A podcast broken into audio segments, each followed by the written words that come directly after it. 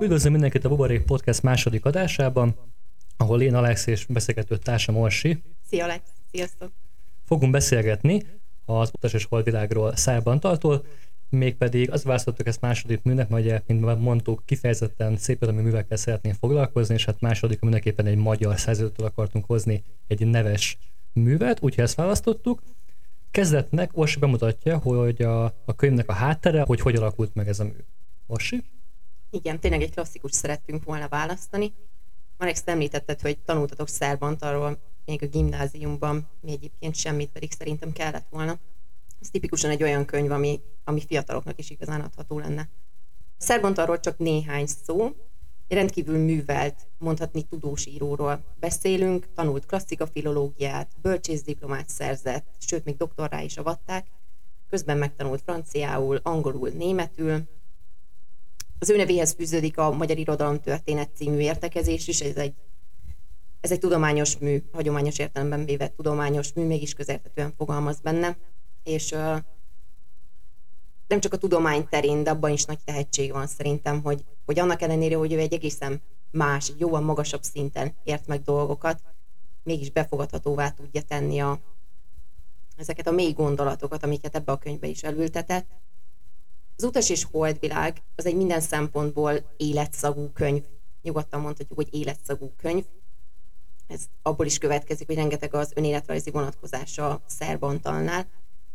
Kezdve egészen onnan, hogy ugyanannyi éves ahány Mihály barátairól mintázta a főszereplőket, tehát Mihály könyvbéli barátait, az olasz utazása ihlette egyébként a regényt, olyannyira hatással volt rá az, az olasz út, hogy félbehagyta az akkor készülő regényét, és azt mondta, hogy ő most belevág az utas és holdvilágba, és milyen jól is tette. A megjelenésekor egyébként kapott hideget és meleget is, azonban már már számos nyelvre, például hindire is lefordították, más országokban is vezette az eladási listákat. A, a sikerének a titkát alapvetően abban látják, hogy időtlen a témája, nemtől, kortól, nemzetiségtől, mindentől függetlenül. Mindannyian kicsit azt érezzük, hogy, hogy rólunk szól a történet, hiszen mindannyian keressük magunkat, keressük az utunkat. Lehet, hogy nem mindenki kerekedik fel, nem tudom, hátizsákot ragadva, de ettől még, ettől még így vagy úgy, de keressük önmagunkat, az már csak egy plusz, hogy az a finom humor, amiben csomagolja az alapigasságokat, amiket át akar nekünk adni, az szerintem mindenki számára egy plusz ha hozhatok egy idézetet, ami nekem ezt nagyon jól átadja, ilyen kis csinálónak, akkor azt elmondom. Nem szeretem az olyan embereket, akik nem olyanok, mint más ember. Más ember is elég undorító, hát még az, aki nem olyan. Ahogy szoktuk kezdeni, másodjára. Milyen élmény volt ezt elsőre, vagy több egyére olvasni? Mert én úgy szint csak egyszer olvastam, most így bealapoztam úgy szint, hát uh, inkább az Orsinak a, a saját szegmens egyelőre. De milyen volt elsőre, és több egyére olvasni? Kezdte. Nagyon kíváncsi vagyok az első benyomásodra. Hasonlóan, mint a múltkori alkalom, az úgy szint én hangos könyvben hallgattam meg, úgy szint a könyvből kellett, hogy mond elolvasni, és akkor medence tisztítás közben így a felét letudtam a másikat, meg egy út közben. És úgy voltam vele, hogy nekem nem jött át annyira, és szerintem azért kap ideget meleget, mert ezzel azt szereti, aki nagyon tud azonosulni. Aki abban az életfázisban van, aki éppen az útját keresi egy ilyen akár spirituális, akár pedig valós utazáson van, akár Erasmuson, vagy bármilyen más ilyen modernkori utazáson, akár külföldön, akár Magyarországon. Összességében nekem nem tetszett, és pont azon gondolkodtam, hogy viszont lett volna olyan időszakom, amikor sokkal jobban tetszett volna. És nem volt meg benned a nosztalgia? Valahogy nem, pedig, pedig szerettem Olaszországot, és voltam is több helyen, ami ugye játszódik a könyvben. Gubbioban nem volt, nem tudom, hogy létezik egyáltalán, de gondolom létezik. Vagy létezik-e még érdekes volt, meg úgy, meg úgy jól volt megírva, tehát azért a minőséget az elvitathatatlan tőle, és azt mondom, hogy most, hogy megint beleolvastam és átnéztem a főbb részeket, most már úgy jobban a helyére került, mint a legelőször végigmentem rajta. Neked? Ezt tudom megerősíteni, az első benyomásom nekem is ez volt. Konkrétan emlékszem, kivételesen emlékszem, hogy mikor, meg hogyan olvastam először. Mikor olvastam először? Az egyetemem. Konkrétan emlékszem, hogy melyik előadáson fejeztem be, nem mondom el melyiket. De pont előtte mondta az egyik barátom, hogy ú, neki ez a kedvenc könyve, és én így becsuktam, és úristen, ez a Mihály mennyire gyökér, hogy lehet valaki ennyire szerencsétlen, és azóta még így nem is tudom miért akadt utána a kezembe, aztán most a könyvklubra is elolvastam, most megint újra olvastam, és, és most már más, most már nagyon más. Most már azért érzem azt, hogy kicsit mindannyian Mihályok vagyunk, de tényleg, még hogyha nem is ennyire szerencsétlenek, kicsit másképp éljük meg a dolgokat, de, de az önismeret felé vezető út, azért az nehéz. Jó, rendben. Akkor a múltkorihoz hasonlóan szeretnénk elhelyezni ezt a könyvet időben és térben. Ugye ez úgymond magyar mű, tehát úgymond a magyar polgári világban játszódik a 30-as évek vége fel, amikor az már bőven benne volt a háború, a fasizmus és minden más a levegőben, és lényegében ténylegesen egy polgári párt, és az ő környezetüket ismerjük meg, mint barátok, akkor is, hogyha egy idegen helyen vannak. Mihály Meg sokáig nincsenek együtt. igen, tehát úgy kezdődik a történet, hogy Mihály és Erzsi friss házasok, 30 pár, 30 hány évesek? 30 pár évesek az esküvő után, miután nagyon fontos, hogy Mihály elcsábította a volt férjét, a Pataki Zoltántól Erzsit. Egy évig voltak szeretők, Igen, egy év volt a szeretők, aztán igen, akkoriban ez viszonylag elfogadott volt, hogy mindenkinek van szeretője. az még igen. Igen, ez ilyen francia izé, átkozó stílus volt. Megszökteti mondjuk úgy Erzsit, elveszi feleségül, és uh, megvan az esküvő, Erzsi az- a hozományát beteszi a családi vállalkozásba, tehát ez igazi polgári nem tudom pontosan milyen műhelyük vagy gyáruk van. Ahogy mennek Olaszországba, találkoznak Szepetneki Jánossal, aki Mihály egyik barátja volt, és aki elmondja, hogy a volt társaságokból, a gyerekkorig, fiatalkori társaságokból több mindenki is itt van az országban, ami eléggé felkavarja Mihályt, és emiatt Mihály este elmondja párjának Erzsinek, hogy milyen is volt a gyermekkor, ki volt a legjobb barátja, és akkor megtudjuk, hogy Ulpius Tamás és neki a húga Ulpius Szilva egy kifejezetten ilyen hóbortos szerzetek voltak így gyerekként, és akihez két ilyen kiegészítő ember tartozott, Szepetneki János, valamint Ervin, nem tudom, hogy van, milyen Ervin. Ervin, aki teológus lett, és ővel később találkozunk is, mint Hát szerzetes. Mhm. Igen.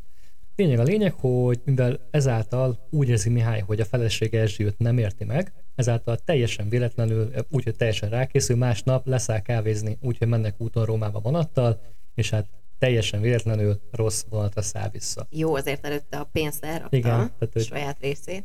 Tehát, Kicsit rákészült. ké- készülve, de azért mégiscsak ilyen incidensnek átszázva elválnak. Ezek után pedig indul maga a könyvnek a főcselekménye, hogy Mihály elkezdi keresni önmagát, ke- elkezdi keresni Évát, meg akarja tudni, mi történt Tamással, ugyanis Tamás öngyilkos lett, és mint kiderül, ami a fő egyik mozgatórugója, hogy gyerekként ők azt játszották, hogy Éva mindig megöli őket.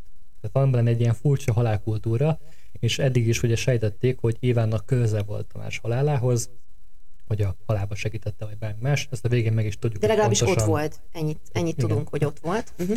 Ö, ezek után van találkozás újra Szepetnek Jánossal, van találkozás Ervinnel, van a legvégén találkozás Évával, és közben megismerünk több karaktert, akik így epizódikusan, vagy pedig történetformálóan hozzáadódnak a történethez, Igen, mert ugye Erzsi szálát is megismerjük egyébként, valamint igen. külön válnak. Igen, Erzsi pedig elmegy Párizsba barátnője Sárához, és ő is ö, összekavarodik mással, és legvégül pedig visszamegy a volt férjéhez.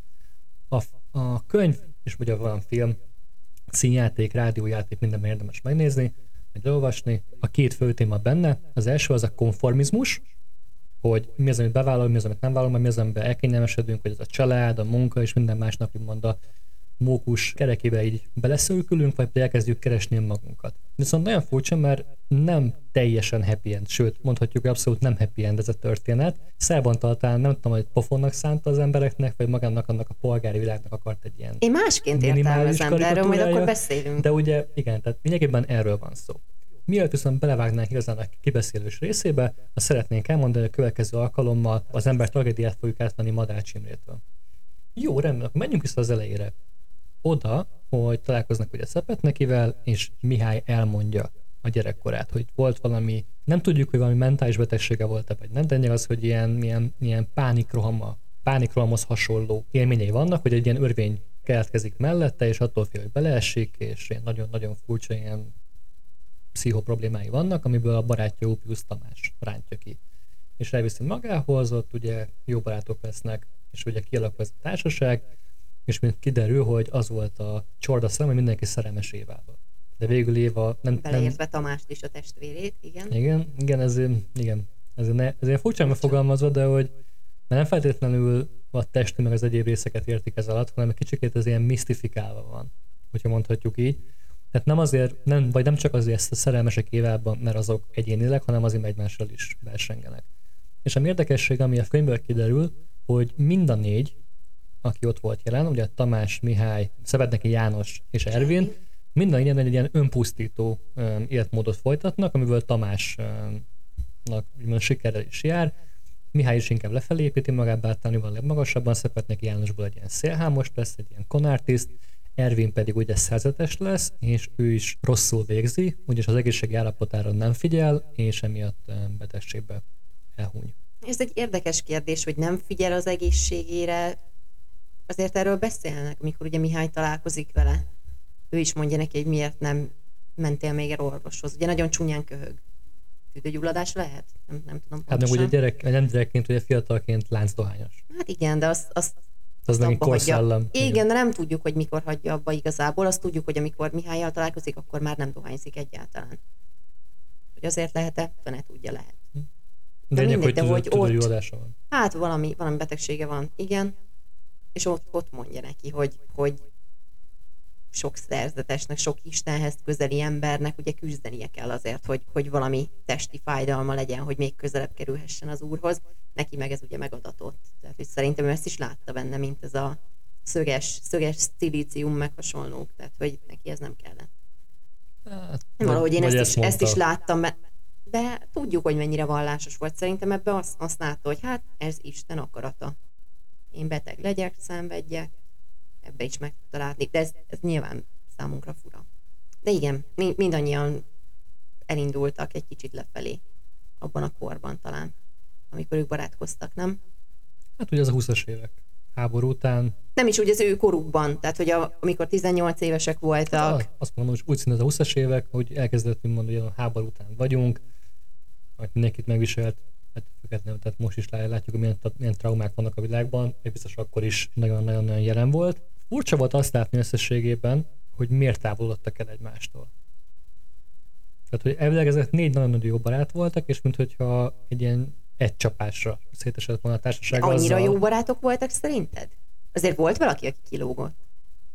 De Szepet János azért nem, nem gondolnám, hogy annyira jóban lett volna ott bárkivel, vagy őt annyira hát, Amint nem mondtam, volna. nem tudtam, Tehát, hogy melyikről beszélsz, hogy melyik lógott, minden, mind az öt kilógott.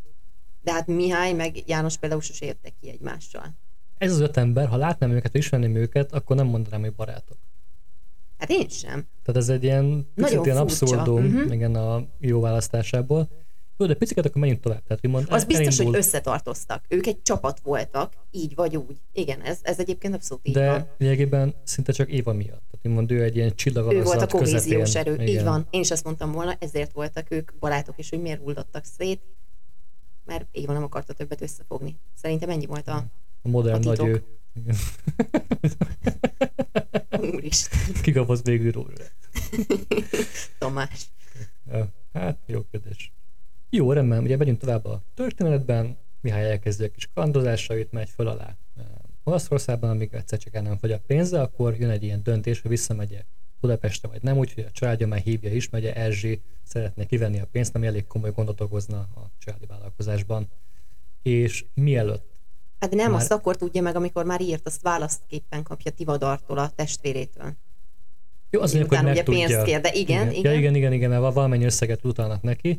Lényeg a lényeg, hogy már éppen eldönteni, hogy akkor visszamegy, amikor egy bálon meglátja Évát, ahogy éppen beszáll egy autóba, és elhajt, és akkor tudja, hogy neki ott kell maradni, akkor már Rómában van, és meg kell találnia Évát, ugyanis egyrészt tudnia, hogy mi történt Tamással, és valójában azt akarja, ez nem derül ki pontosan, hogy miért, ugyanazt akarja, mint ami Tamással is történt, ami az elképzelés, és úgymond a beteljesülés is, hogy Éva által halljon meg, amit egész gyerekkorukban játszottak.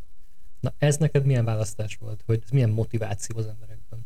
Hogy egy nők ezáltal akarnak meghalni? Is, vagy, vagy hogy egyáltalán, hogy meg akar halni? Vagy... Hogy maga az egész, tehát hogy egyszer, hogy gyerekként ezt játszott, tehát hogy gyerekként is megjelent ez a halálkultúra. Kettő, ugye Éva karaktere maga, és hogy miért akar egyrészt ugye meghalni, mint a barátja, és miért egy nő által, akit szeretett.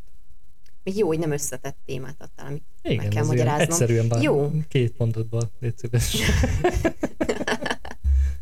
Akkor lehet, hogy Éva karakterével kezdem. Őszintén szólva, egy kicsit utána kellett ennek az egésznek néznem, vagy nem is tudom, ennek az egész halálkultusznak. Waldheim nagyon jól megmagyaráz egy csomó mindent, hogy sok minden a helyére került nekem. Akkor, akkor tudatosult bennem Évának ez a végzett asszonya szerepe lényegében bármennyire is egyértelmű, nekem ez például első olvasáson nem igazán esett le, vagy mondom csak, amikor így elkezd a halálkultuszról beszélni Waldheim uh, Mihálynak, akinek ugyanúgy fölcsillan akkor a szeme, hogy ú, most megértek végre dolgokat. Ő volt ennek az egésznek a, a középpontjában. Tehát ez, ez volt ez, hogy, a, hogy érte a, a lehető legnagyobb áldozatot is meg kell hozni. Valahogy ez az egész annyira teátrális volt náluk, valahogy így gyerekkorukban, hogy minél nagyobb az áldozat, annál értékesebb a cél. Valahogy ez, ez volt benne Az a talán. nő, igen, annál értékesebb a nő. Ezt te, Igen, tegyük hozzá, igen, hogy igen. ez nem tudjuk ki pontosan, de hogy Éva egy ilyen kurtizán éltetél. Hát nem egy erős női karakter, akiket én szeretek. Igen, Orsi kedvenc erős, mély, jól megírt női karakterének az egyike, Orpius Igen. Éva. Igen, csupa olyan tulajdonsággal, amire fel lehet nézni. Nem, az nem ő. Jó, De mégis, mégis, mégis ő volt az a, a fiúknak, aki valami más. Igen, ez egy nagyon jó kifejezés. Igen, megbakonázta őket. Ő volt az a, a más, más, más jellegű ember, akivel ők találkoztak. És ugye szó van arról, hogy, hogy szerepelt egy iskolai színdarabban, mint egy egyedüli lány, egy fiúiskolában, és hogy mégis azt érezték a, a, a nézők, hogy a lányban van valami fura, van valami erkölcstelen. De hát ők meg erre fogékonyak voltak, úgy tűnik. És szerintem ennyi ehhez az is kellett, hogy, hogy Évában meg volt egy, egy nagyfokú igény arra, hogy ő ölje meg a fiúkat. Tehát, hogy ez, ez két oldalú dolog. Ez nem olyan, azt nem tudjuk, hogy egy kitalálta ki, hogy srácok, most játsszuk azt, hogy jó, akkor én most megöllek titeket. Nem tudjuk, hogy ez így volt-e, vagy, vagy mondjuk Tamás azt mondta, hogy jó, Éva, mi lenne, hogyha olyat játszanak, hogy te most megölsz minket. Ezt nem tudjuk, ez szerintem egy nagyon érdekes kérdés, de azon gondolkodtam, hogy vajon Évának honnan jöhetett ez az egész. Azt ugye tudjuk, hogy a, az apjuk az alkoholista, nem foglalkozik velük, az egyetlen ilyen családi kapcsolatuk lényegében a nagyapjuk, az anyjuk meghalt. Az, az elhangzik, hogy a, lényegében az apjuk kergette a halálba. Az, hogy a, az apjuk ölte meg lényegében az anyjukat, így ezen gondolkodtam, hogy mi van, hogyha Évában van egy ilyen nagyfokú harag a férfiak iránt, úgy általánosságban, mi van, ha Abszolút. dühös rájuk, vagy élvezi a hatalmat, nem tudom. Ezek annyira távol állnak, hogy, hogy nehezen, vele egyáltalán nem tudtam azonosulni, de ezekkel a haláljátékokkal sem.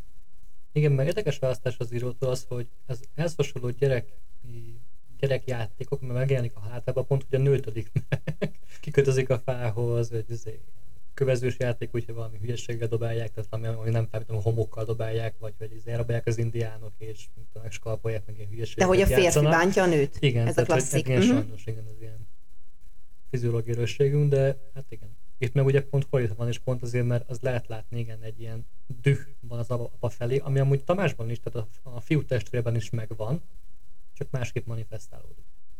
Vagy szimplán szomorú. Tamás azért, azért depressz, milyen depressziós volt.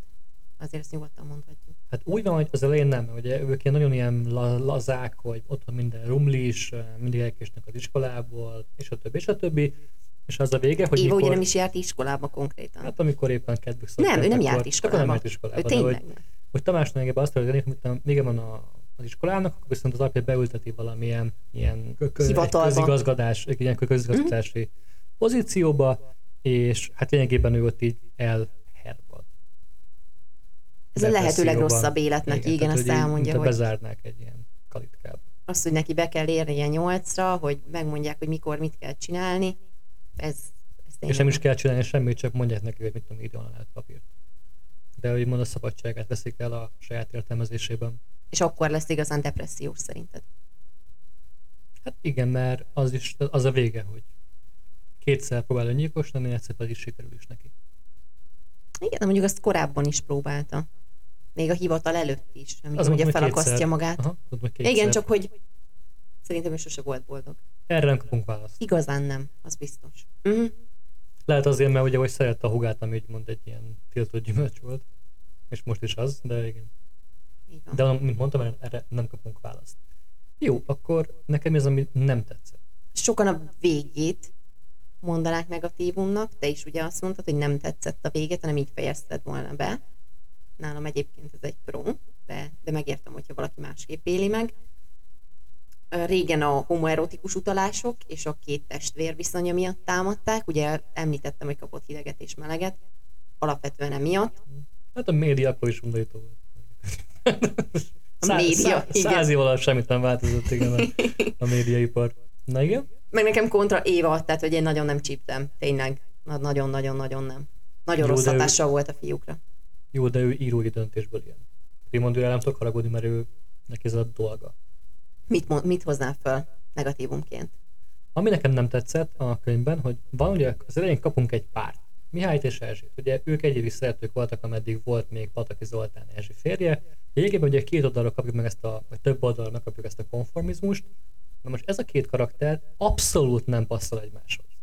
Te is mondtad, hogy a Pataki Zoltán mellett, aki egy kifejezetten vagyonos valaki, hogy ő elkényeztette, tehát mindent is megadott a, a feleségének, és megedzem, hogy ilyet ismerek több példát is, hogy ez, ezt nem szeretik annyira a nők, amikor semmit nem kell csinálni, mert minden alájuk van tovább, és zéró kihívás van az életben, és pont ilyen hülyeségek vannak elvárva, vagy otthon ki legyen vasalva az inkbe, még annyi se, és hogy a gyereket neveljék, és nincs valódi, vagy ő általuk megélt önmegvalósítás.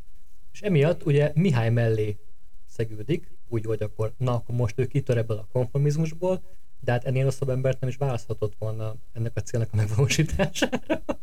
és utána megkapjuk a karakterében ezeket a lázadásokat, hogy összekerül Szepetneki Jánossal, valamint ugye végül a Perzsát elutasítja, akivel úgy szinten lenne lehetősége vagy elszökni, vagy pedig csak valami, és végül visszamegy. Tehát ő is a konformitást választja, és visszamegy Zoltánhoz. Igen, de szerintem az ilyen nők nem a, a kihívás hiányát élik meg nehezen, tehát ők nem szellemi kihívásokat keresnek, vagy ú, mégis karriert kellett volna csinálnom. Erzsi sem azt kereste, hanem a szenvedélyt. Ja, persze. Ezért keresi ugye mindig a, a tigrist. Ú, majd a tigrist, aki ő most végre elhagyta a konformizmust, és, és Mihály egy más ember, Mihály mennyire más. Nem olyan unalmas, mint a Zoltán, és majd ő lesz a tigrise. Közben meg ugye Mihály pont azért házasodott meg, hogy oké, okay, akkor most a konformis életet kell élnem. Tehát, hogy valóban nem illettek össze, teljesen más célnal mentek ebbe a házasságba, és amikor ez kiderült, akkor borult az egész. És ugye most-. Szepetneki Jánosban is azt gondolom, majd ő lesz a tigris, majd a perzsa lesz a tigris, és amikor a perzsa tényleg tigris lett volna, na ott megberezelt, és azt mondta, hogy eltorlasztom az ajtót, és ne jöjjön ide. És visszament Zoltánhoz. És jó, inkább mégiscsak a kényelmes életet választom, inkább legyen meg mindenem, inkább mindig legyen takaró a férjemnél, mindig, mindig figyeljen rá, hogy mennyit kell lennem, ne kelljen semmiben döntést hozni, legyen a férjem az apukám. Érdekes, megint az író mindenkinek, egy, az összes karakternek egy ilyen pofont ad lényegében, nyilván számítva, hogy visszapofozza őket a helyükre, mindenki elindul valamerre, és mindenkit visszapofozza a helyére. Szerinted igen? Hát a Tamás nem, de meg Éva nem, tehát a két Rupius nem, de, De, másik, de ezt így éled meg, ilyen visszapofozásként? Szerinted és Erzsi? Er- Ervinnél is így élem meg, mert szerintem ő nem kapta meg azt a valódi feloldást, amire ő vágyott. Hát ő Évát akarta. Igen, ezért is vonul el. Ez, nem, ez nincs kimondva, de ebből szinte biztos vagyok. Nincs kimondva, utalás van rá, hogy ő Amikor megkérte a, Gubióban. Ö, meg nem is azt, hanem, hogy, hogy a, ő el akarta venni Évát. Ők egy ideig ugye együtt voltak még fiatalon, és elkergett a, az Éva apja, mondta, hogy nem veheti el. Nem tudjuk pontosan, hogy meg szegény is volt, gondolom, nem, nem, nem tudom, mi, mi volt ott a hátterében. Erre, erre ugye nem térnek ki, de azután döntött Igen. úgy, hogy azokból mindenki. lesznek szerzetesek, akiknek van miről lemondaniuk. És Én Elvin karakterét nagyon-nagyon szerettem amúgy. És még Pataki Zoltán szerintem valójában a vesztesek között van, aki végül visszakapja a feleségét, meg igazából csak a lepattanót kapja vissza. Nem, nem, a, nem, nem szerelemből megy vissza hozzá. Nagy, nagyon De pont ezt akartam kérdezni, szerinted halára van ítélve a Pataki Zoltán Erzsi házasság? Másodjára?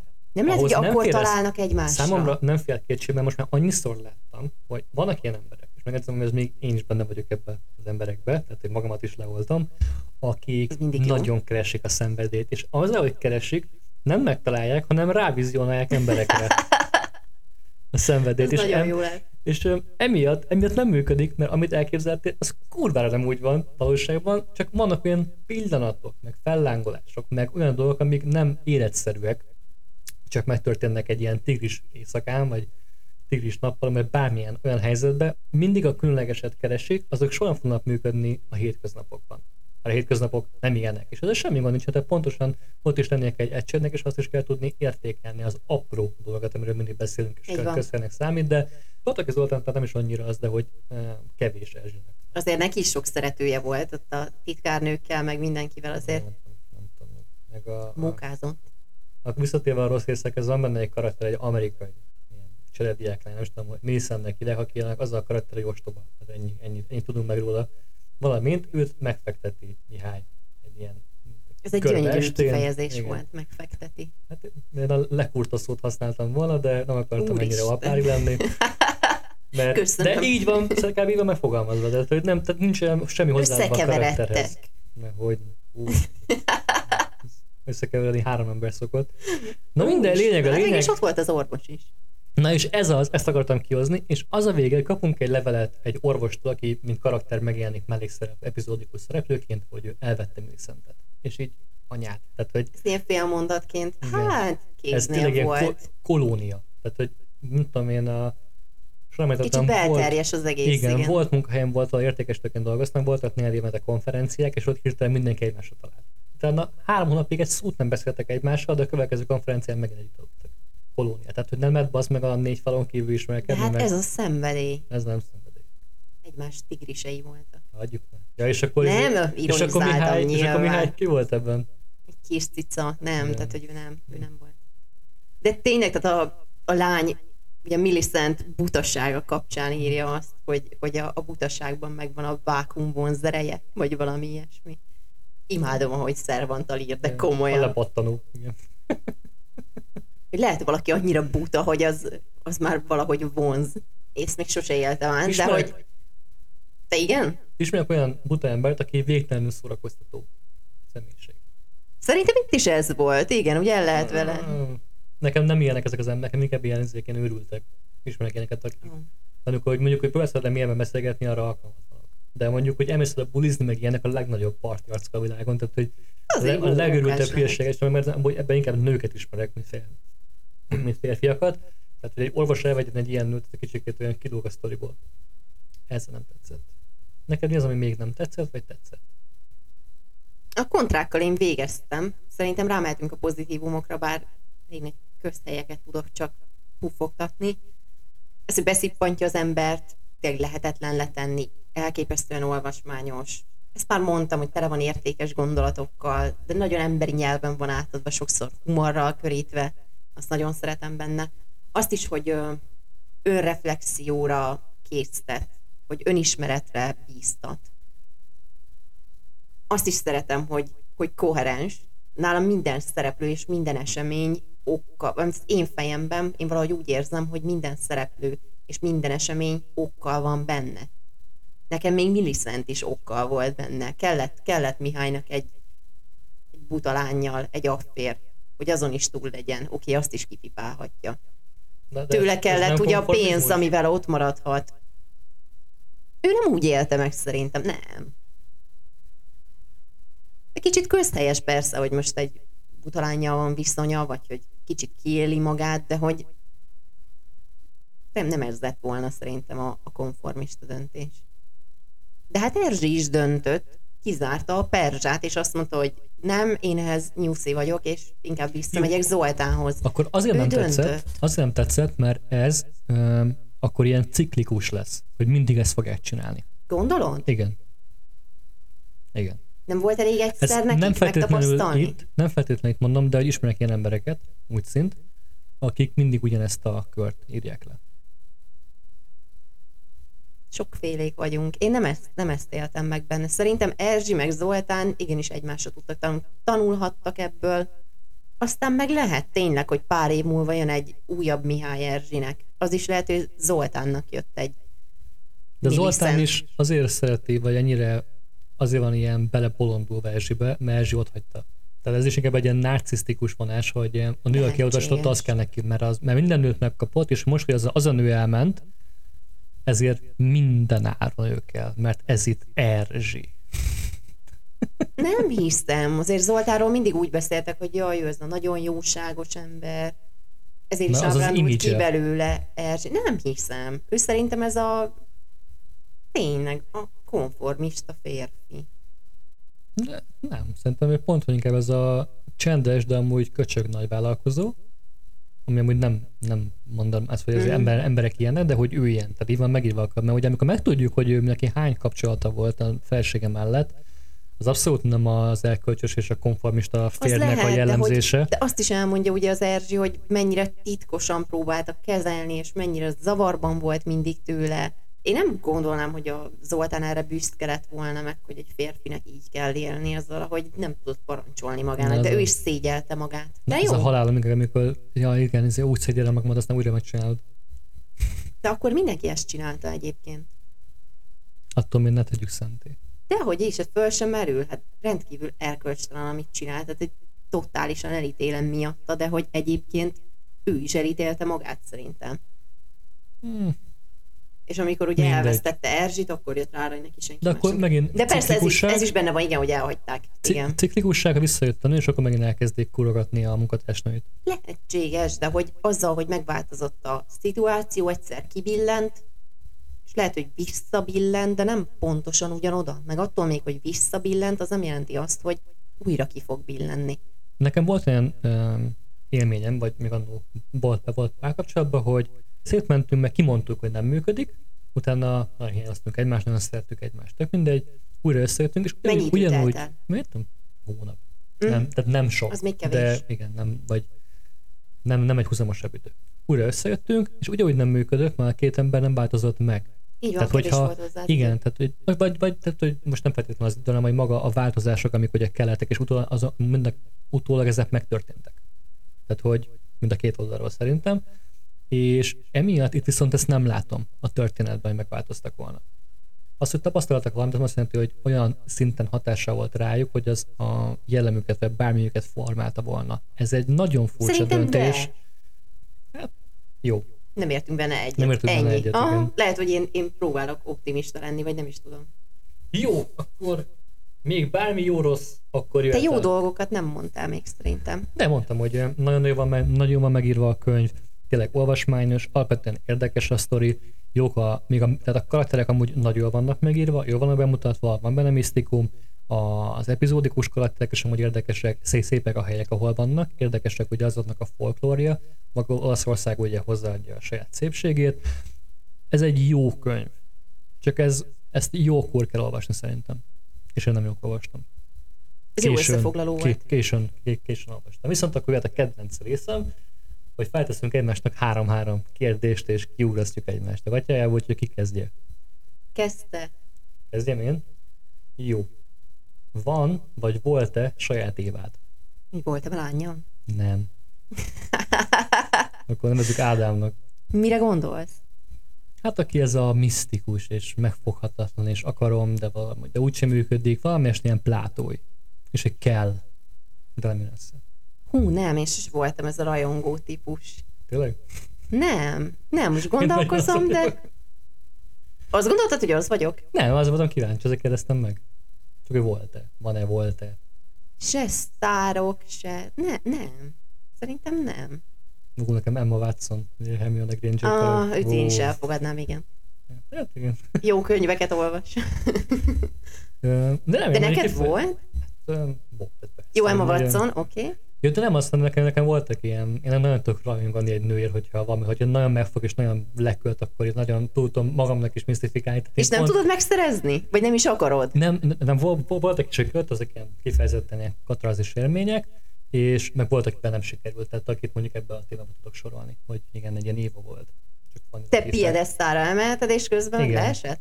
Mégsem. Nem, nem, nem, hanem, nem, hanem hogy megedzem, hogy nagyon jól hozta ezt az Éva karaktert, a, nem ez a misztikus, megfoghatatlan, mindig, mindig kicsúszik a kezeit kövek közül, de amúgy találkoztok meg, nagyon közel vagytok, még volt olyan, hogy össze is jött ez az, de hogy soha, soha nem jött az a pillanat. A férfiaknak nehezebb, azt hiszem. Lehet, nem tudom, lehet. Ez erre kíváncsi érdekes. voltam. Ez egy, erre a kérdésre sose gondoltam volna. Pedig nagyon kíváncsi voltam, hogy De van egy misztikus férfi vagy nő az életedben. Jó, mi a te első kérdésed? Neked volt Ulpius házad? Egy hely, ahova elmenekülhettél a világtól? Nekem nem volt, de szerintem biztos vagyok benne, hogy volt olyan ember, akinek mi voltunk azok. Meg, vagy, vagy, én, vagy én, tehát a, én voltam az, és hogy járt hozzánk emiatt. Mire gondolsz? Hát az a, hogy így elmenekült otthonról, és inkább, inkább hozzánk, vagy másokhoz jött. És Mert hogy ti lazábbak voltatok otthon, Hát valami. Kevesebb volt a hát szabály? Én. Nem, nem, az, az nem igaz, de inkább én. jó, és akkor nem is a virtuális világban valami, nem tudom, volt valami Nem, nem, nem. videójáték. De most gondolkodom, Mhm. hogy hát nem. nem. Nyilván nem kell egy villa a Várnegyedben, konkrétan Ulpius háznak, de hogy hova el tudták kicsit menekülni, akár a Hát nagyszülőkhöz, tényleg vagy ilyesmi. ne, ó, pláne nem, de De akkor ti voltatok, ez tök jó. Vagy hát igen, ez a, gyengébbeket, de az, hogy milyen hatással van, ez nem feltétlenül jó vagy rossz. mindenhol van Éva. Sajnos. Úristen! De ennek a másik az, hogy mondjuk, ha most ilyen nagyon ulpius házas akarok lenni, hogy én soha mentem rá a barátomnak a testvérére, meg ilyen hülyeségeket, tehát hogy egyetlen egy, egyetlen egy olyan barátom van, akinek a huga amúgy nagyon attraktív. Úgy sem fog ezt meghallgatni, úgyhogy mindegy. És uh, ugye öltözés szivattuk is, hogy ú, na majd, ha, ha felnő, akkor majd izé elkapjuk, de amúgy, amúgy soha nem, nem eszembe se jutott nagyjából. És soha nem volt ilyen közeli élmény. jó, mi a következő? Akartál-e már rossz vonatra szállni?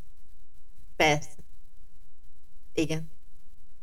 Rólam azért azt tudni kell, hogy én édesapám cégénél dolgozom. Hat és fél éve. Ilyen szempontból abszolút Mihály vagyok. Tehát, hogy én is mindig is tudtam, hogy ott kell majd dolgoznom. Mindig, mindig megkérdezték, hogy és mit csinálnál, hogyha nem oda mennél majd dolgozni, mit csinálnál, hogyha nem ott dolgoznál, és így sosem értettem a kérdést, miért gondolkodnék ilyenen, hát ez, ez vár rám. És, és persze, tehát hogy azért, azért voltak olyan, olyan időszakok, amikor így bennem volt, hogy nem tudom, hogy ez nekem való-e, azért nem elég, elég férfias szakmában vagyok ráadásul, de én azért is tudom nagyon átérezni ennek a végét, hogy mindig ezen a vágányon maradtam egyébként, és, és az e- a hat és fél év alatt, ami eltelt, bejártam egy olyan utat, olyan önismereti utat, aminek a révén én ezt az egészet elképesztő módon szeretem, és úgy tudom megélni, hogy ez tényleg az én utam. És szeretem, és, és igenis jó helyen vagyok. Én ezért is látom azt, hogy mennyire más, amikor ugyanott vagy, de mégis te másként vagy benne a szituációban. És ezért gondolom, hogy Mihály is, amikor visszakerül, lehet, hogy már ügyesebb lesz benne. És lehet, hogy azt is meglátja, hogy ebben is vannak jó dolgok. És az is lehet, hogy hogy gyárat akár a saját kis irányába tudja terelgetni. Az is lehet Na, egyébként, nem hogy az is lehet, hogy rájön, persze, mert egyébként a testvérei is ott vannak, meg azért Mihály nem egy erős férfi karakter, de hogy lehet, hogy pár év múlva rájön arra, amikor tényleg felnő, hogy, hogy mégis vallástörténész leszek. Befejezi az egyetemet, belevág valami teljesen újba, de az már az övé lesz. És soha nem is szálltál rossz vonatra? Nem. Végül nem, Én a klasszik jó végül gyerek nem vagyok. kávéztál. Igen. Soha. Nem is szeretem a kávét, úgyhogy nincs miért leszállnom a vonatról. Egy jó mentes Nem. víz. Hát én azért szálltam. Nem, mesélj, ez nagyon érdekel. Hát az a gond, hogy a fél életemet nagyobb kiteszi. Akkor ez nem is számít, mindig rossz vonaton voltál alapjáraton. Nem, de volt az a pont, amikor... Nem, én például inkább azt mondom, hogy ha valamiből ki akarok szállni, akkor így pakiszállok, tehát hogy nincs ilyen levezető rész. Tehát Vagy ezért- elég kitartó? Nem, hanem azt érzem, hogy elég volt, vagy, vagy bármit érzek bármilyen szempontból, hogy ez így nem jó, Gyorsan döntesz. akkor igen, gyors, én, én Mhm.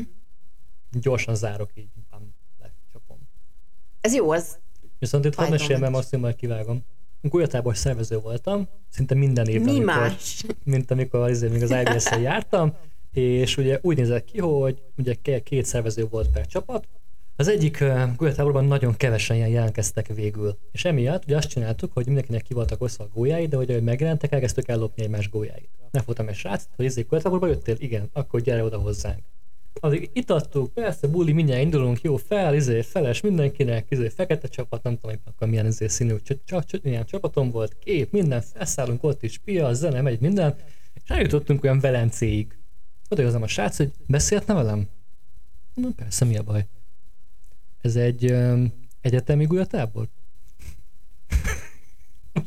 az volt a gond, hogy ráadásul mivel azt hiszem pont külföldi csapatom volt, vagy ilyen vegyes csapatom volt, rengeteg, hogy ilyen 17 évesen ilyen full kölyök képpel jöttek, vagy még 19 évesen is. Hát hogy amúgy nem néztem Igen, ki, hogy ő ennyire fiatal. hát gyerekek. 14 éves volt, és a középiskolás gulyatáborban készültek, legalább hat feleste húzottunk vele, hogy álltam, itt leizzadtam, És akkor mondtam, hogy hát te hazakísérlek? Nem, fej van apámat, nem ez gond. Á, rám nézett, rám kacsintott, van ez sztorim. Óriási fazon volt, ugye. Amúgy esküszöm neked, én a helyébe, én, én nem szóltam volna. Lehúztam volna az egész végét. Úgy se tudtuk volna meg. Nem, egyébként nem tudtam. Úgyhogy ő- Jó, azért onnan hiányzott volna Akaratlanul, másikról. igen, őt rossz voltra húzták mondjuk. Oldári volt. Jó, te jössz. Szerinted mi lett volna Mihályjal, ha nincs az apja cége? Szerinted mit hozott volna ki az életéből, hogyha egyedül kell lényegében döntenie? Ez egy nagyon nehéz kérdés szerintem. Én azt mondom neked, hogy nem számít, hogy mond a család ebben a részben, ugyanis szerintem ugyanazt csinálta volna, hogy akkor nem Erzsi lesz a, fél, a felesége, hanem vesz egy felesége, és az megmondta volna neki, hogy mit csináljon. Valaki, valaki bele tette volna egy, egy ilyen életútba, hogy így erre, arra, ezt csinálod, amazt csinálod, este lehet, itt van. Ez nagyon jó. Én is ugyanezt gondolom, hogy Mihály valójában azt gondolta, hogy jaj, ő nem a saját életét éli, ő mennyi mindent csinál szívesebben, és hogy őt agyonnyomják a normák, meg az elvárások, a társadalmi elvárások. Azt se tudta, mit akar. Ő tényleg egy nagy gyerek volt szerintem, nem is ismerte se saját magát, se azt, hogy egyébként így felnőttként mit kéne csinálni, mi az a munka, miket lehetne amúgy csinálni. De egyetértek. Ez szerintem ugyanúgy kellett volna neki valaki, aki megmondja, hogy mit csináljon. Most éppen az apja Igen. volt, Na és ebbe szerintem viszont kortalan, mert az ilyen Mihályok, azok ugyanilyenek voltak száz éve és ma is. És ezzel most van. ezzel senkit nem akarok megbántani, aki mondjuk ilyen, mert ez csak azt nem értem, és azért Csak ezt fel kell nekem ez a ismerni. sztori. Igen, tehát ezzel, hogy ezért furcsa az egész, az egész történet úgy, ahogy van, ma a világ a legkonformistább ember akar nem konformista lenni. Tehát, hogy ez az abszolút lá- lázadás téri meg, csak egy ilyen nagyon ilyen, ilyen abszurd módon. Tehát hiába akar lázadni, az az éles stílus nem illik hozzá. ez pontosan így van, ezt ugye le is írják, amikor, De most amikor képzeld, hogy beszél az Ulpius házról, konkrétan ezt írja, hogy ami nekik természetes szabadság volt, nekem görcsös lázadás. Pontosan erről van szó. Ez, ez foglalja össze, amit ugye te is mondtál. Neki ez nem volt természetes, hogy ő most akkor ú, megkeresi önmagát, meg majd valami különleges dolgot csinál, ez nem Mihály volt. Most el tudod képzelni, hogy összejön Évával? Az hogy, Dehogy az hogy nézett á. volna ki tehát ebben a sztoriban? Éva azt mondja, igen, szeretlek én is, és hogy, hogy, hogy, hogy folytatódik ez a történet, És ez az élet? szerencsétlenkedett volna szerintem. Igen. Sehogy. Nem véletlenül nem volt elég érdekes Évának, hogy egyáltalán nem volt elég neki. Évának ugye Ervin kellett a, a különleges fiú, aki tényleg, akiben volt érték, aki egyéniség volt, aki De most meg a másik az, hogy volt. ez is ilyen furcsa számomra, azzal van megmagyarázva, hogy Erzsi annyira szereti Mihályt, de hogy Erzsiben sem bosszúvágy nincsen, hogy a, az, a, a nászútján ott hagyja a férje. De hát megírta neki, hogy jól vagyok, ne Aha, keressetek. Kurva anyád. De ezen, ezen, ebből hogy nincs egy eszméletlen Én nem düh? tudom. Nem tudom. Szerintem azért egyébként, mert ez is, ez is a szenvedély Ez nem. része volt. Nem tudom. Ez szerintem nem túl életszerű. Te hisztisztél volna Erzsi helyében? Orsi. Akkor elveszlek E, és, nem is sír. és ott hagylak egy Balaton. Képzeld el, hogy Jó, de Olaszországban csináljuk, jó? És legyen nálam sok pénz. Én nem tudtam miről szól minimálisan se ez a történet, csak elkezdtem ugye hallgatni, hát, hogy kell a könyvklubra, olvasom, vagy hallgatom, mindegy, és akkor így ez megtörténik, és akkor ú, mondom, hogy most arról fogsz szólni, hogy a faszba keresik meg egymást, és így nem, nem erről szól a könyv, csícs, hanem arról szól, hogy akkor hagyja azt a nőt, mert á, nem kell, úgyse ért meg. És erre mikor jössz rá? Az esküvő után nászúton. De Erzsi is érezte, hogy ott valami megváltozott, nem? Amikor Szepetnek Jánossal ugye találkoztak, és látta, hogy Mihály más, ilyen fura dolgokat mond meg, amikor rájött, hogy van Éva, akkor azért szerintem Erzsi is ráérzett, hogy hoppá, én itt csak egy második vagyok. De ettől még igen, az az érzelemmentessége, hogy ezt az egészet fogadta, hogy nem is sírt, hogy utána azzal foglalatoskodott, hogy ú, hogyan tudok spórolni, és akkor a Sárival milyen jól el vagyunk. Egyébként keres, tehát kiraktam minden, hogy jól vagyok, ne keressetek. Úristen! De menjünk tovább. Neked van a Tehát igen, kérdés? azt tegyük hozzá, tehát, hogy ennek, tehát kétszer aláz meg. Egyik az, hogy, hogy nem azt mondom, nem tudom, hogy másnapos-e vagy, hogy simán fáradt Erzsi, de ugye mennek a vonaton, és alapból nyűgös. Igen. És emiatt ugye leszáll kávézni, és ugye nem száll vissza. Tehát ugye Erzsi érzékeli, hogy elhagyta a férjét. Ami alapban az egy kurva idegesítő, hogy ezzel elmegynek mondjuk napok egy ilyen nyaralásból. És ezek után elkezdett keresni, aggódsz érte, mondj jön egy levél, eh, ennyi volt. És ebből van ez, hogy ezt az egy dolog, de hogy ezek után még jó fej vele, az nem túl életszerű. Jó, addigra eltelt azért elég sok idő. És nem csak az, hogy jó fej velem, le is pekszik Ez vele. nincs elég idő, tehát Orsi, ez nincs a világon elég idő, hogy ezen túl tegyem magamat. De mindegy, ez csak én vagyok. Jó, harmadik kérdésem. Volt-e valahol olyan pont az életedben, amikor véget akartál neki vetni? Nem. Nem. Voltak, voltak nehéz időszakok mindig, de, de én azért sokat jártam terápiára. Alapvetően nem emiatt, de hogy nekem az azért sokat segített. Meg sokat segített abban, hogy tudjak segíteni magamnak.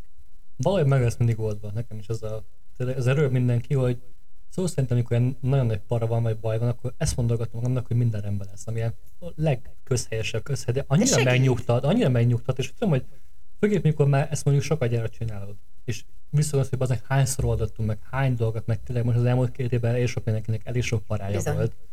Tehát így mondhatja magának, hogy túléltük, túl voltunk rajta minden rendben. Igen, tehát egyrészt ugye elvileg jó a probléma megoldó képességünk, tehát gyakorlatilag is. Én is, én is ez a típus vagyok, ez a oké, okay, oldjuk meg. Jó, csak hogy amikor a boldogságunkról van szó, akkor ez nem olyan egyszerű, hogy megoldjuk. De nem feltétlenül egyedül, de hogy Ja, az, a, az az attitűd kell hozzá szerintem, hogy oldjuk meg. Uh-huh. Csináljunk valamit ezzel a szituációval. Igen, akár az, tehát az is egy megoldás lehet, nem feltétlenül az, hogy de már pedig én most akkor is. De ettől még valami megoldást mindig lehet találni szerintem. Az a kényelmes megoldás, valaki föladja. Nem szeretek feladni dolgokat. Mm, Nem akarok sem senkit meg megítélni az alapján, mert Az nem, más, nem tudom, milyen valaki- lehet. Ö, Tehát igen, meg hogyha valaki tényleg beteg, az egészen más. Egyik Szerintem a másik rész, hogy valószínűleg egyikünk sem volt annyira mélyen, hogy ez megfogalmazott. nem voltam soha depressziós. Te, Nem, nem feltétlenül azt mondom, hogy olyan helyzetbe kerülsz, amiből tényleg egy ilyen kilátástalanságot látsz. Ja, akkor neked sem. Mm, kettő is van. Mondom mindkettőt, és akkor válasz. Mindkettőt Fel- szeretnéd? Felcsigázol, figyelek. Persze. Egyik sem annyira, hú, de izgalmas. Az első az, az egy rövid, akkor ezt bedobom csak ilyen. Akkor az a harmadik. Kettő is igen? felediknek. Ez a tényleg minden embernek megvan a maga egyedül megfelelő életkora? Szó szerint idézem ugye a könyvből. Ha igen, neked mi az? Szer- hogy akkor megint kicsit érti azt mondom így narcisztikusan, hogy nekem megvan. Tehát, hogy én, én 29 évesnek érzem magam, és annyi nagy... Nem is így, hanem hogy És van, tudom, hogy- kiskorában is már azt mondják, hogy olyan, mint egy felnőtt. Na, én ilyen voltam. Én is ilyen, én szerintem én ilyen 30 pár évesre vagyok kalibrálva. Még nem vagyok annyi, de hogy körülbelül azt, azt érzem, Engem? hogy komformosnak. Engem ilyen 20 éves korom óta konstans 33-nak néznek, de hogy tehát 25 évesen és 28 most is, tehát így szépen közelre kell akkor, és akkor remélem, hogy 33 után is azt mondják majd, hogy annyira nézek ki. Valakinek jól áll, hogy fiatalabbnak érzi magát. Valakinek jól áll, hogy idősebben viselkedik, mint ami akkora. Nekem, én azt nem szeretem, amikor valaki a felelősséget nem kapcsolja. De szerintem tényleg más, más felelőssége van egy 20 évesnek, egy 30 éve, 50 évesnek, még attól függetlenül is, hogy mondjuk kell-e valaki másra gondoskodni. Tehát, hogy családot alapít, vagy nem. Hanem egyszerűen, a, aki akár fölfele, akár lefele torzít, az menekül. Tehát te is torzítasz. Most mondtad, hogy te meg idősebbekkel vagy mindig. Jó, de, de mert meg amúgy abszolút 29-nek érzem magam, és a saját életemben annak akarok mutatni magamat, tehát hogy tudom, hogy most ugye 30, én nagyon várom, nagyon kevés ember várja ennyire 30-as éveit, mint én, és tudom, hogy jön majd a gyerek, jön majd a család, megyünk ide, megyünk oda, és jön egy következő nagy periódus. És tudom, hogy ez a nagy, nagy, nagy fiatal, bohó, utazós, utas és holdvilágos korszak, ez lezárult, és kimaxoltam. Akkor nem értesz egyet ezzel, hogy mindenkinek megvan a maga egyedül megfelelő életkora. Akkor azt mondom, hogy nem. Nagyjából úgy kell viselkednie, ahány éves. Nagyjából plusz-minusz öt év mondjuk, hogy Uh-huh. fene tudja. Igen. Tehát ezért mindenkinek végig kell járni a felnőtti válást. Na és akkor a harmadik valós kérdés. Ja, meglátjuk, hogy ez izgibb lesz Valahol írja Szerbantal, hogy életünk tele van értelmetlen koincidenciákkal. Láttam egy jó mémet, amiben az van, hogy ugye elmennek ugye könyvklubba emberek. És akkor ott van az, hogy az egyik mondja, hogy na most az összes idegen szavat megismerjetek, amit én is tudok.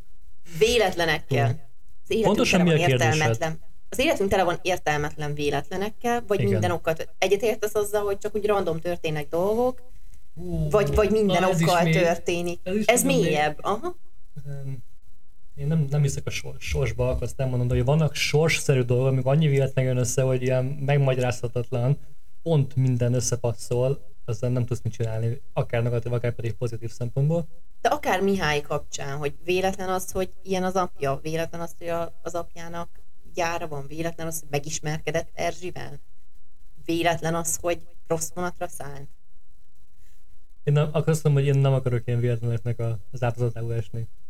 Vannak, szerintem vannak ilyenek, és vannak ilyen megmagyarázhatatlan, és nem túl véletlennek tűnő dolgok, de jobban, én jobban szeretem az ilyen random dolgokat, hogy így random, úgyhogy mert, mert látod, hogy mennyire vezet minden, de én pont, én nagyon szeretem a spontanitást, meg az ilyen random történő eseményeket, ismerkedéseket, bármi. Kundera írja azt a lételviselhetetlen könnyűségében, hogy az igazán nagy szerelmekhez, nem tudom pontosan idézni, de hogy az igazán nagy szerelmekhez kezdetektől, az első pillanattól kezdve ott kell röpködnie a véletleneknek, mint a madaraknak asszisztent Ferenc vállánál. És valahogy azt gondolom, hogy ú, majd egyszer így véletlenül találkozom valakivel, és pont a kedvenc könyvemet olvassa, vagy nem tudom. De ezek nem értelmetlen véletlenek, az, az egy olyan véletlen, aminek meg kellett történnie. Nekem a kedvencem véletlenem pont az Éva, az életem Évája, aki volt, Őt úgy ismertem meg, hogy felszálltam a buszra, jöttem hazafele. Jó buszra szálltál? Jó buszra szálltam, okay. és ő szállt rossz buszra. Ugye, és a csaj akkor költözött, ami egy hete költözött Budapestre, ahol lakott, és semmit nem ismert a városból, és ugye az ősvezér terelményem, meg egy ilyen csomópontnak számít, azt ismerte. És emiatt, hogyha tehát volt az ő lakása, és hogyha elmegy arra 100 métert, akkor ott lett volna egy bolt. De ő nem tudta, hogy ott van a volt, ezért felszállt a busz, és elment az ősre, uh-huh. hogy vegye magának egy üvegvizet. És akkor én jöttem én, és ugye nekem nagy szokásom voltam, hogy a, a BKV-n ismerkedni. Megláttam őt, leültem mellé, aztán meg is kezdtünk beszélgetni úgy közül, hogy valami elkezdtünk mosodni, és akkor a végén, amikor szállt le, akkor megkezdtünk, hogy hívják, és akkor úgy elkezdett a ismerkedésünk. Igen, hogy hogy ő azért bement az őrsre, tehát csinált egy egy órás kitérőt, hogy vegyen egy ásványi egy vizet. Egy órás kitérőt tett? Hát nagyjából igen. Úristen. Mert nem tudta, hogy a másik oldalon a bolt. Oké, okay, ő Millicent valójában. Nem akkor Orsit szeretnék megkérni, hogy egy kis ajánlót adja, akinek tetszett ez a könyv, vagy kezdve kapott hozzá, annak milyen hasonló könyveket érdemes olvasnia, valamint miket nem érdemes olvasni, attól függetlenül mondjuk hasonló történetet dolgoznak fel. Szerbantaltól a Pendragon legendát ajánlom még egyébként. A, ami hasonló, a kalandos útkeresés vonalon maradva Elizabeth Gilbert Ízek, imák, szerelmek című könyvét ajánlanám aki látta a filmet, lehet, hogy most meglepődik, hogy miért került az ajánlom kategóriába, de a könyv az megadja azt a mélységet, ami, ami a filmben nincsen meg. Én nagyon szerettem. Itt tenném hozzá, hogy ezt én férfiként olvastam a Volt párom megkért, és nekem nagyon tetszett. Tehát, hogy ezt jobban Na. ajánlom, mint az utasos holdvilágot. Az a lényeg, hogy ott is a, ez egy igaz történet alapján íródott egyébként, ő is a konformitás elől menekül, csak ő a nők kötelessége, vagyis a gyerekvállalás és az unalmas házasság elől lényegében elválik a férjétől, és elindul a világban, jár Olaszországban, Indiában, és végül Balin köt ki. A célja az, hogy rájöjjön, mire vágyik, ő valójában, mások elvárásai nélkül. Ő tényleg bejár egy olyan utat, ami szerintem neked szimpatikusabb, igaz? Eljut. Sokkal jobb. Valahonnan valahová, egyik férfitől a másikig. Na, volt ugye a kedvenced, az, a, az egy jó nő, egy jó erős nő karakter. Erős női karakter. Egyébként igen, igen, Tehát, igen, határozottan. Sokkal jobban állt az mint a Mihályjal. Egy kicsit más szempontból hasonló könyvet hoztam. Ez a polgári élet, konformizmus, válság. Márai Sándortól hoztam be az igazit. A könyv első felében egy nő meséli el, milyen volt a volt férjével a házassága, a második felében pedig a volt fér meséli el, hogy a második szintén zátonyra futott házassága milyen volt. A regény fő témája az az, az hogy létezik-e az igazi. Ez egy, ez egy romantikus könyv, nem kalandos, sokkal inkább lélektani, de, de a cselekmény nagyon izgalmas, és két dolog miatt kötném össze az utassal, és ajánlom azoknak, akiknek tetszett az utas és holdvilág egyrészt Márainál is szinte oldalanként minden második mondatban szinte elhangzik valami alapigasság, de ugyanúgy jól érthető módon és gyönyörű nyelvezettel. A másik pedig, hogy Péter is ugyanazzal, Péter a, a, fő, a főszereplő, ő a volt férj, Péter is ugyanazzal küzd, mint Mihály. Jó polgárként az a fő feladata, hogy megfeleljen a társadalmi elvárásoknak, természetesen akár a saját boldogsága árán is. Pedig Péternek is van valaki a múltjában, aki kísérti, és akivel hiszi, hogy egy egészen más életet élhetett volna. Van kavarodás ebben a könyvben is bőven. Amit nem ajánlok, kettő könyv is van. Az első azt szerintem senkinek sem tetszik a világon. Charles Webb a Nagykorú című könyvéről beszélünk. Egy um, díjnyertes film született belőle, diploma előtt címmel, holott egy frissen diplomázott srácról szól, de se baj, jó lesz úgyis. Gondolták szerintem. A lényeg, hogy nem tudja, hogy mit kezdjen magával, miután elvégezte az egyetemet, ez is igaz történet alapján van. A, az, az egyetemről kikerült fiatal Charles Webb írta meg egyébként ezt a regényt, de még ezzel az infóval is rettenetesen gyenge lett szerintem. A lényeg, hogy a, a srác nem akar nekiállni dolgozni, inkább utazik kicsit, majd unalmában viszonyt kezd az apja egyik barátjának feleségével, ő Mrs. Robinson, ugye Simon Garfunkel számban az szól erről. A könyv a semmit mondó párbeszédek sorozata, nem tudunk meg semmit a szereplők lelki világáról, rendkívül sekélyes az első oldaltól igazából az utolsóig. Maga a főszereplő is unszimpatikus, él a gazdag szülei házában, a haszontalan diplomájával, nem csinál semmit, de persze mindenki más lenéz. És azt gondolja, hogy neki amúgy ez jár. Úgyhogy nem, határozottan nem ajánlom. A másik pedig, ezzel kapcsolatban biztos, hogy megosztó lesz a véleményem, de nem ajánlom Kerouac-tól az úton.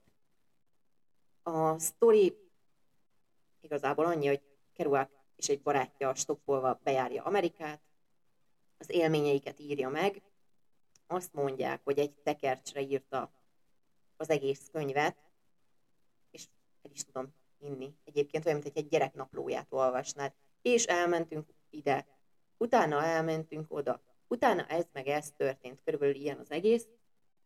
Nehezen olvasható, nincsen semmi struktúrája, és ami engem a legjobban zavar, és ezzel szerintem fogsz tudni most azonosulni, hogy, hogy végig csak isznak és szexelnek, semmi karakterfejlődés meg nincsen benne. Nem ezzel a részével, most jön a... Szerintem ezzel tudok azonosulni, hát végül is. Jó, várjál, na, hol tartottunk?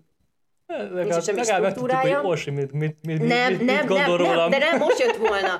Na, nincsen semmi struktúrája, az egész könyvben csak isznak és szexelnek, és szerintem ezzel tudsz majd azonosulni, hogy mennyire zavart, hogy nincsen benne se karakterfejlődés, se kifutása nincs a dolognak, nincs értelme. Nem arról van szó, hogy a, nem arról van szó, hogy ebből az üllött életből indultak el, és rájönnek arra, hogy az élet ennél többről szól, hanem oda is lyukadtak ki, hogy hippinek lenni jó. Ez ugye a beat korszak nagy könyve. Hát igen, ez em, nem öregedett jól, maradjunk annyiban. Amit még szívesen behoznék, de annyira drágán lehet megvenni, hogy nem olvastam még el, az az Út a vadonba című könyv, a filmet láttam, azt nagyon szerettem. Amennyire láttam egyébként a regény, az, az szintén megosztó. Ideget és meleget is kap, de annál inkább el akarom olvasni. Úgyhogy ha valaki olvasta, esetleg írja meg, neki tetszette. Jó. Ö, Megtalálhatók vagyunk Spotify-on és Youtube-on, hogy mindeket várjuk ugye mind a kommenteket, mind a hozzászólásokat, és akkor már mondtuk, következő alkalommal jelentkezünk nagyjából úgy szint 3-4 hét múlva az ember tragédiájával. Azt ketten nagyon várjuk. Jó, köszönjük, meghallgattatok minket, sziasztok! Sziasztok!